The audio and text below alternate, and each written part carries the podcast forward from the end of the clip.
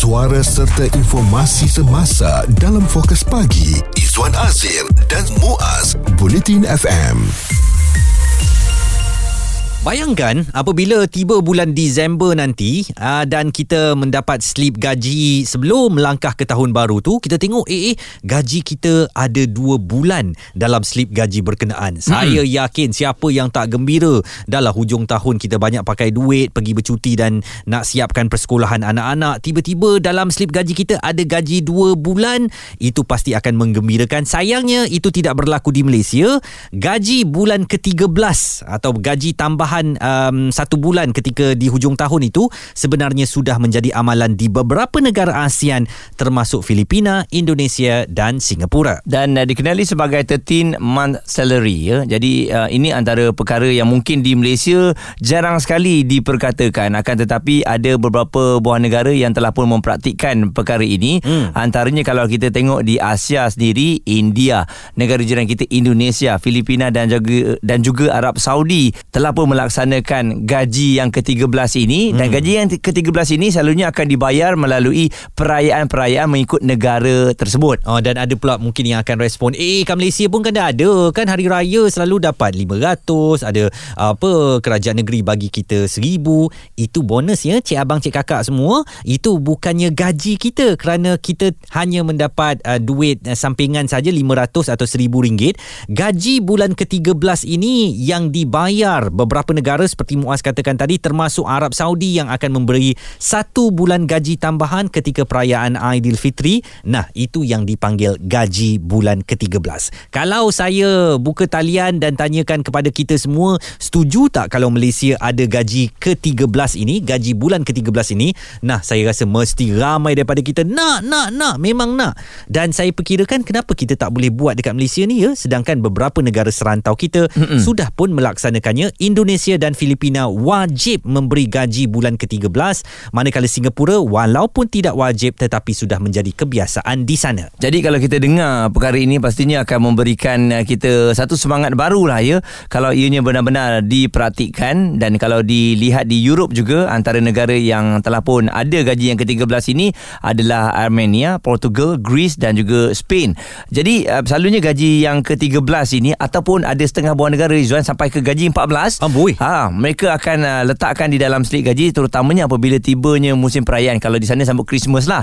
Ha, jadi bila hujung-hujung tu mereka akan bayar sama ada pada awal Disember ataupun di satu lagi bayaran tu di hujung Disember. Ini bermakna awal apa hujung tahun mereka meriah lah dengan gaji tu dan secara tak langsung tak ada masalah lah pasal uh, raya tak meriah gaji kurang dan sebagainya. Jadi kalau di Malaysia ni mungkin kita tak nak gaji ke-13 tu uh, sebagai tambahan pada bulan 12 mungkin juga perlu di hujung tahun untuk apa apa pembukaan uh, sesi persekolahan anak-anak walaupun sekarang pada bulan Mac kan tetapi elok juga kalau ada gaji bulan ke-13 ketika perayaan Aidilfitri sebagai mm-hmm. contoh ketika banyak wang digunakan untuk balik kampung untuk membuat persiapan dan sebagainya jadi gaji bulan uh, ke-13 ini yang mana ia bukan satu bentuk bonus um, ex gratia saja iaitu wang uh, yang diberikan sebagai tanda terima kasih 500 1000 ringgit seperti saya katakan tadi tetapi memang sebulan gaji gaji dan ianya ditetapkan sebagai suatu akta Mm-mm. yang mana semua syarikat tidak dapat tidak perlu membayar gaji bulan 13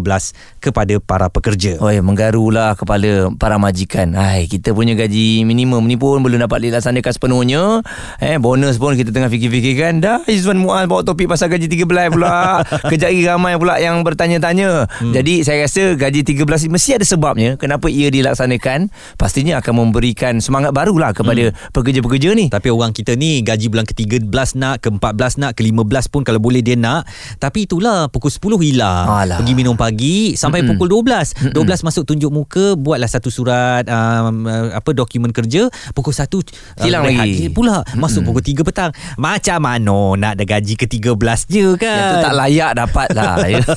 Isu terkini dan berita semasa hanya bersama Izwan Azir dan Muaz Bulletin FM. FM. Bila sebut mengenai gaji ni kita memang berkira-kira sebab hmm. uh, kita kena bayar apa bulanan punya komitmen. Betul. Secara tak langsung memang kalau sampai 12 bulan tu itulah kalau tak cukup simpanannya memang tak cukup lah. Tapi bayangkan kalau di hujung-hujung tu ada gaji yang ke-13, ya Allah banyaknya benda boleh kita settlekan. Dalam jam ini kita bercakap tentang melaksanakan gaji 13 bulan di Malaysia. Kita tahu setahun 12 bulan tetapi gaji 13 bulan ini adalah sebagai tanda sokongan dan juga terima kasih daripada syarikat atas apa yang kita dah lakukan kepada mereka dan sesetengah juga menyatakan ini sebenarnya satu campuran daripada hari ke-31 dalam setiap bulan eh. Maknanya eh, mana-mana bulan yang ada 31 hari itu mm-hmm. dan uh, kita tak dibayar sebab kita dibayar 30 hari saja. Betul. Jadi semua yang 31 hari bulan tu dikumpul uh, itulah yang menghasilkan gaji bulan ke-13. Ada macam-macam persepsi tetapi yang penting ramai daripada kita bersetuju sekiranya Malaysia melaksanakan gaji bulan ke-13. Dan kita nak bersama dengan seorang penasihat kewangan rakan kami di Bulletin FM uh, Tuan Syamsuddin Kadir. Uh, bagaimana agaknya sambutan Tuan Syamsuddin sekiranya ada ataupun dilaksanakan gaji bulan ke-13 ini secara sah secara mengikut undang-undang dan akta yang lengkap untuk memberikan gaji bulan ke-13 kepada pekerja di Malaysia? Baik, saya sangat setuju dengan cadangan itu. Sama Sebab kita. pertama- ya, sebab yang pertama kita tengok sebab raya ni tekan untuk tu. Eh, sebab gaji bulanan pun kita tengok dah cukup untuk bayar rumah kereta je. Hmm. Tiba-tiba pada bulan tamu uh, uh, tertentu kita kena sambung. Ya. Okey. Yang tu bukan kos 10 uh, ratusan. Dia melibatkan ribuan ringgit lah. Dan Hmm. kita tahu gaji uh, minimum pun dah seribu lebih. Jadi kalau dibuat 13 bulan itu satu benda yang bagus. Dan satu lagi ada anak nak masuk sekolah. Uh, sekarang ni bulan tiga lah. Macam tahun ni kan kita dua pelaku dua kejadian di masa yang sama lah. Maksudnya nak masuk sekolah dengan berpuasa kos tu banyak. Betul. Jadi saya rasa di luar negara pun dah memang uh, daripada dulu lagi dia orang kebanyakannya adalah 13 bulan. Jadi mm-hmm. saya rasa itu wajar dan uh, satu juga eh, dia dapat membantulah untuk apa uh, staff-staff ataupun pekerja ni untuk bajet untuk benda-benda yang di luar jangka tadi. Hmm. Jadi adalah rasa ni mak hidup sikit. Betul. Tidak pergi pagi balik petang, Ah, dapat ah. gaji balik petang. Ha itu kita rasa sayang kepada syarikat pun betul juga tu setiap Ya, uh, hujung-hujung tahun kan. Jadi kalau uh, Tuan Syamsuddin tengok di Malaysia ni boleh ke syarikat-syarikat kita uh, melaksanakan gaji yang ke-13 sebab yang bonus ni pun Allah hai, nak mendapatnya payah. Uh, dia, dia sebenarnya kalau kerajaan menetapkan peraturan dan certain apa uh, pendapatan. Dia dia macam ni uh, peringkat awal senang je mula-mula peringkat awal lah macam gaji. Kan gaji contoh kita nak bayar gaji contohlah seribu. Right, seribu sebulan pada seorang staff jadi dua ribu sekarang ni kita peruntukkan tiga belas ribu lah. Mana satu bulan. Ataupun kita kurangkan untuk yang pekerja baru nanti. Hmm. Uh, kurangkan dulu biar jadi 13 bulan. Mana kontrak Hmm. untuk kerja si ada mungkin adalah kalau let's say membebankan untuk yang baru. Hmm. Kan kalau dia bayar gaji contohlah RM1,000 right, RM12,000. Jadi yang untuk 13 bulan dia kurang sikit. Permulaan lah. Lama-lama dia akan naik lah sebagai normal. Betul dan saya rasa ini akan menjadi daya penarik untuk pekerja-pekerja baru dia kata okey awak uh, dapat gaji ni rendah sikit tapi gaji awak 13 bulan. Saya Betul. seorang ambil. Betul. Eh. Saya setuju. Dari segi psikologi uh, dia bagus. Ya. Uh, Jadi kalau tak boleh buat 3 bulan kalau membebankan sebagai majikan bayar sebulan tu, kita pecah dua. Bulan 6 separuh, bulan 12 separuh. Oh, jadi dia pecah 13 dua bulan, eh. Mana 13 bulan ya. Mm-mm. Kalau peringkat permulaan lah. Ma- Mari kan Mari Ya? saya pakai kasut uh, majikan pula ya. Uh, Okey. uh, saya pakai topi seorang majikan lah. Amboi amboi, gaji dah minta gaji minimum kena bayar 1500. Kami Mm-mm. nak kena bayar 1500. Lepas tu sekarang minta gaji bulan ke-13 pula uh, 13 bulan pula. Engkau tu kerja pun macam mana? Uh, kalau tak ada kerja kau tengok TV je kan. Mm-mm. Macam mana kami nak bagi gaji ke-13 uh, bulan ni? Apa pandangan Cik Samsudin? Okey, baik. Uh, sebenarnya kena uh, uh, garis panduan lah. Contohnya untuk uh, melayakkan staf dapat 30 bulan tu apa uh, Ha, syarat betul. apa yang dia perlu penuhi sepanjang tahun itu. KPI-nya. Ah KPI. Contoh dia lah uh, dari segi prestasi dia mesti berapa. Contoh mesti lebih 80. 80 kira automatik lah contoh. Hmm. Ah dan contoh tadi uh, apa uh, lambat uh, ataupun komplain daripada pelanggan berapa maksimal berapa dan sebagainya untuk capai ni ataupun tak capai dapatlah 0.75% okey dah 75% masuk saya daripada satu bulan tu Mm-mm. Okey, Okey. gaji 13 lain, bonusnya lain. Saya rasa kita sayang kepada company tu ya. Betul betul. Satu lagi sebab kat Malaysia ni kan uh, kadar pengurusan kewangan sangat rendah. Jadi kalau dengan buat 13 bulan tu dia dapat menyelesaikan banyak masalah lah. Uh, ma- uh, masalah uh, ketidakcakapan mengurus kewangan oleh majoriti rakyat. Saya setujulah kalau cakap macam ni memang uh, kalau boleh esoklah bawa ke parlimen. Parlimen tengah bersidang kan. Alang-alang kan? Ah, luluskan cepat-cepat sikit. Jadi kalau YB dari Kementerian Semua Manusia dengar ni, Mhm. kalau dia dapat melaksanakan ni champion ni. Betul. Kan? Jadi tak kisahlah parlimen ceras ke, parlimen sembrong ke, mana ke. Kanga ke, beramai-ramailah tolong sokong kepada cadangan ini sekiranya diajukan di parlimen. Itulah suara rakyat yang mahu supaya gaji bulan ke-13 dilaksanakan di Malaysia. Fokus pagi Izwan Azir dan Muaz komited memberikan anda berita dan info terkini Bulletin FM.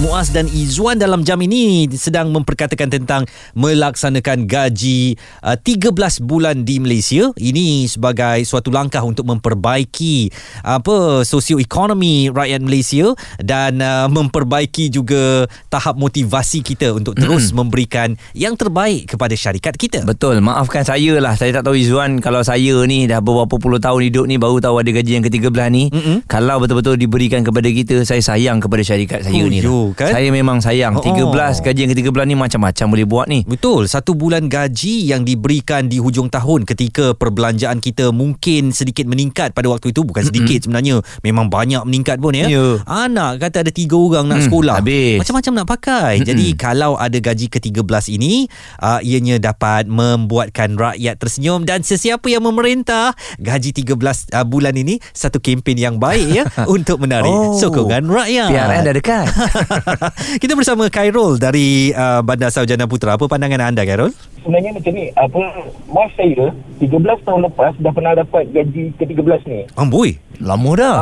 uh, dah lama dah sebab uh, sebelum ni masa tu dia kerja dengan sebuah syarikat international Mhm. uh, syarikat uh, yang keluarkan komputer Mhm. Okey. Uh, jadi dia memang ada polisi gaji ke-13 bulan 12 tu dia dah akan dapat 2 bulan gaji Huh. termasuk bonus Wow. Termasuk bonus. Uh, dia, dia akan tambah dengan bonus lagi Wow. so, memang seronok lah apa hujung tahun tu memang seronok Okey okey nanti uh, bagi tahu nama syarikat tu saya nak tulis resume kat dia orang. boleh sebut kan ah, tak apalah maknanya kalau ni kan maknanya uh, yang mengeluarkan komputer eh. Ha ah. Ah, Hmm. company Lenovo. Oh, Lenovo. Lenovo. Ah, ah. Syabas lah Lenovo eh. Dia, dia company Malaysia ke Lenovo tu? Dia company uh, US tapi dia bekerja untuk uh, Malaysia lah. Alright. Ah. Oh. Jadi awak awak yang bekerja ke ataupun Wife. Wife. Wife, wife. Masih lagi bekerja sampai sekarang? Uh, tak, sebab dia dah, dah berhenti lepas. Lah. Anak dia dah berhenti. Oh. Uh, tapi uh, memang dia dapat bulan ke-13 tu mula saya terkejut juga. Tapi sebenarnya bila saya cari balik, Hmm. ada sebab kenapa bulan 13 tu. Hmm, cuba awak kongsikan. Kami pun dah kongsikan tadi sama tak sebab kita ni? Uh, apa, sebab dia kalau kita kira uh, sebulan purata ada 4 bulan eh, 4 minggu kan. Betul? Betul? uh, kalau kita kira setahun sebenarnya kita bahagi balik dengan uh, setahun ada berapa minggu kita bahagi balik dengan 4 minggu tu kita akan dapat 13 minggu Ah. Betul. Ha, kita akan dapat balik sebulan ekstra sebenarnya yang kita bekerja. betul Mm-mm. so, Hmm. saya rasa memang uh, bulan ke-13 ni memang uh, logik lah sebab kalau ikut uh, setengah negara dekat Europe mm-hmm. dia bayar by minggu bukan bayar gaji bulan. Hmm. ha, so jadi dia, bila dia kira balik ikut tu dia memang akan dapat lebih Rupanya. Selama ni kita tertipu lah eh. Macam terima gaji Kita happy je. Rupanya ada Part yang kita bekerja tu. Lillahi ta'ala rupanya. Dan uh, Khairul mungkin Di kesempatan ini Parlimen kita sedang bersidang. Awak nak Katakan kepada para yang berhormat kita ke Untuk mempertimbangkan gaji bulan ke-13 ni Supaya dijadikan satu akta di Malaysia? Ya, uh, saya rasa memang uh, boleh dipertimbangkan untuk uh, jadikan akta di Malaysia. Uh, saya harap yang berhormat boleh boleh uh, apa perjuangkan uh, perkara ni. Dia, benda ni lebih baik daripada memaksa uh, para majikan untuk naikkan ETF uh, kepada 20%. Betul, saya setuju. Uh. Dia kalau dia, dia tak terlalu membebankan sangat pada saya lah. ha, Mm-mm. Dia kalau dekat parlimen Orang tepuk meja tau Oh, dia macam tu. Sabar, sabar YB. sabar, sabar. Ha. Jadi saya rasa ini sesuatu yang memberikan kita satu semangat barulah untuk pergi ke tempat kerja pada hari ini. Betul. Kalau betul-betul dapat dilaksanakan gaji yang ke-13 ni memang betul-betul kita terlepas pandang lah eh. Mm-mm. Ataupun yelah sebab kita ni tak bekerja di company international Zuan. Betul. Orang yang gaji international, dia dah tahu dah. Dia dah tahu dah. C- Cuma dia tak ceritakan kita kan sebab Ha-ha. gaji ni kan rahsia. Dan uh, sebenarnya um, benda ni macam cakap-cakap di antara dia orang saja Ha. kan. Jadi mungkin juga ada elok kalau disusuli oleh syarikat-syarikat tempatan. Pendapat, komen serta perbincangan fokus pagi. Izwan Azir dan Muaz Bulletin FM. Gaji ke-13 yang mungkin dilaksanakan di Malaysia tapi tak tahu lagi lah kerana ini baru saja kita bincangkan di Fokus Pagi Bulletin FM Mm-mm. sebab kalau kita tengok negara jiran kita Indonesia dan juga Filipina dah diwajibkan dah kena ada gaji yang ke-13 Singapura hanya setengah syarikat saja Mm-mm. yang melaksanakan gaji yang ke-13 ini. Kalau kita tengok jauh lagi Brazil dah buat Colombia pun dah buat ya. Bolivia pun dah buat. Oh, negara-negara yang awak sebut tu via via via tu macam agak ni. Tak apa jangan risau sebab Jepun pun dah buat, Jerman pun dah buat dan ini uh, membuktikan bahawa ini suatu yang uh, bagus untuk dilakukan bukan sahaja sebagai penghargaan kepada pekerja tetapi juga memberi satu dorongan uh, untuk mereka terus memberikan yang terbaik. Kita ada uh, Syakira daripada Ibu Negara, apa pandangan anda tentang gaji bulan ke-13 ini? Hmm, bagi saya sebagai seorang pekerja mesti rasa gembira kan kalau kita dapat gaji yang ke-13 tu kan. Siapa tak suka kan? Ah, siapa yang tak suka kan? Mm-mm. Cumanya um, my ada opinions kan pendapat saya macam saya tak setuju juga. sebab apa tu Okey, macam saya ada anak kecil dua orang kan. Mm-mm. Yang sekarang saya masih hantar kat Taska sebab saya dengan suami bekerja. Okey. So, kita ada komitmen bulanan saya pada bayar duit rumah, duit kereta, kena bayar Taska anak-anak lagi kan. Mm-mm. Macam sebelum ni isu gaji, uh, bayaran gaji minimum. Waktu isu dulu, Taska dah naikkan bayaran. Oh. Hmm. Ah sebab pendapat uh, kalau macam taska pendapatan uh, tenaga pengajar Mm-mm. lebih kepada bayaran taska bulanan. Betul. Kan ah dia merujuk kepada so, uh, sa- satu tenaga pengajar berapa ramai uh, kanak-kanak yang dia boleh jaga kan. Mm-mm. So kalau kita uh, dilaksanakan macam tu juga bila uh, majikan kena bayar gaji ke-13 ma- uh, kat- uh, Taska ni nak generate uh, income daripada mana? Mestilah daripada parents juga kan. So diorang akan naikkan juga bayaran bulanan Taska. Oh. So daripada kita yang terima bergembira terima gaji ke-13 Oh, lepas tu habiskan Habis juga. juga. Ah, ah, kalau kita terima kan At the same time Kita akan disappointed jugalah Komitmen lain pun bertambah juga Oh, maknanya Ah. gaji bulan ke-13 tu hinggap sekejap saja kat kita, lepas tu habis kat tempat lain termasuk kat Taska eh. Ya, ha. Ha, ha kita ha. macam gembira lah. Uh, baguslah kita dapat uh, tingkatkan taraf hidup uh, rakyat sekarang kan dengan pelaksanaan gaji minimum. Tapi bila kita yang dah lama berkhidmat ni macam tak ada benefit kat kita, tambah beban pula kat kita kan. Iyalah. Okey. Dia pukul Ah, rata dia ada bila naik side. dia ingat semua naik eh. Ah, dia ada dua side. Macam uh, kita rasa macam gembira kita dapat benefit yang tu at the same time uh, komitmen yang sedia ada boleh bertambah. Mm-mm. So rasa macam tak ada beza pun. Bolehlah gembira dua hari dia hinggap kat akaun kita. Lepas tu hilang. Dua hari okey lagi buat je saya Zam. Ah, ah, kan? Beberapa jam saja hilang. Aduh. Pendapat, komen serta perbincangan fokus pagi Izwan Azir dan Muaz Bulletin FM. Realitinya pada hari ini gaji kita sentiasa tak cukup dan mengharapkan gaji uh, bulan ke-13 Dan uh, kalau anda lihat di beberapa negara telah melaksanakannya termasuklah syarikat-syarikat luar negara yang beroperasi di Malaysia uh, dan gaji itu telah pun dibayar seperti pendengar kita tadi kata dah 13 tahun lepas Hmm. baru kita tahu kenapa gaji yang ke-13 ini harus diberikan kepada kita sebab dalam setiap bulan kita akan uh, kerja ada hari ada bulan yang kita kerja sampai ke 31 hari contohnya mm-hmm. jadi bila dihitung-hitung hari-hari yang lebih tu um, ianya akan menjadi lebih kurang dalam 28 ataupun 29 hari Hmm. jadi sebab itulah itu boleh dibayar pada gaji yang ke-13 Jadi saya nak bawakan satu analogi daripada pendengar kita ni Sani Azran yang menghantarkan WhatsApp kepada kami. Dia buat satu analogi ni mudah untuk difahami ya. Mm-mm. Dia kata luar negara gaji ikut minggu, gaji Malaysia ikut bulan. Okey. Jadi kena tukar gaji Malaysia ikut minggu baru boleh dapat. Sebagai contoh, gaji sebulan RM400. Seminggu kita akan dapat RM100. Mm-mm. Gaji bulan hanya dapat 400 kali 12 jumlah keseluruhannya 4800. Tapi kalau gaji minggu RM100 kali 52 minggu kita dapat RM5200. Mm-mm. Jadi untung sebenarnya kalau gaji dibayar secara mingguan Betul. ataupun kerana itulah adanya gaji bulan ke-13 tadi mm-hmm. iaitu untuk dari 4800 tu jadi 5200. Okey, dia nak cover balik um, minggu-minggu yang kita bekerja tu. Betul. Dan melalui komen yang dihantarkan antaranya Nur Rizwan uh, katanya alhamdulillah dua dari empat company yang dia kerja ada gaji bulan ke-13. Wow. Ah, sebab tu dia stay lama cuma dia tak bagi tahu mana company tu. Pavinder Singh juga menulis di Facebook ada je company di Malaysia yang buat gaji bulan ke-13 ni I work in one previously though some companies can use this as a loophole to not give year end performance uh, based bonuses.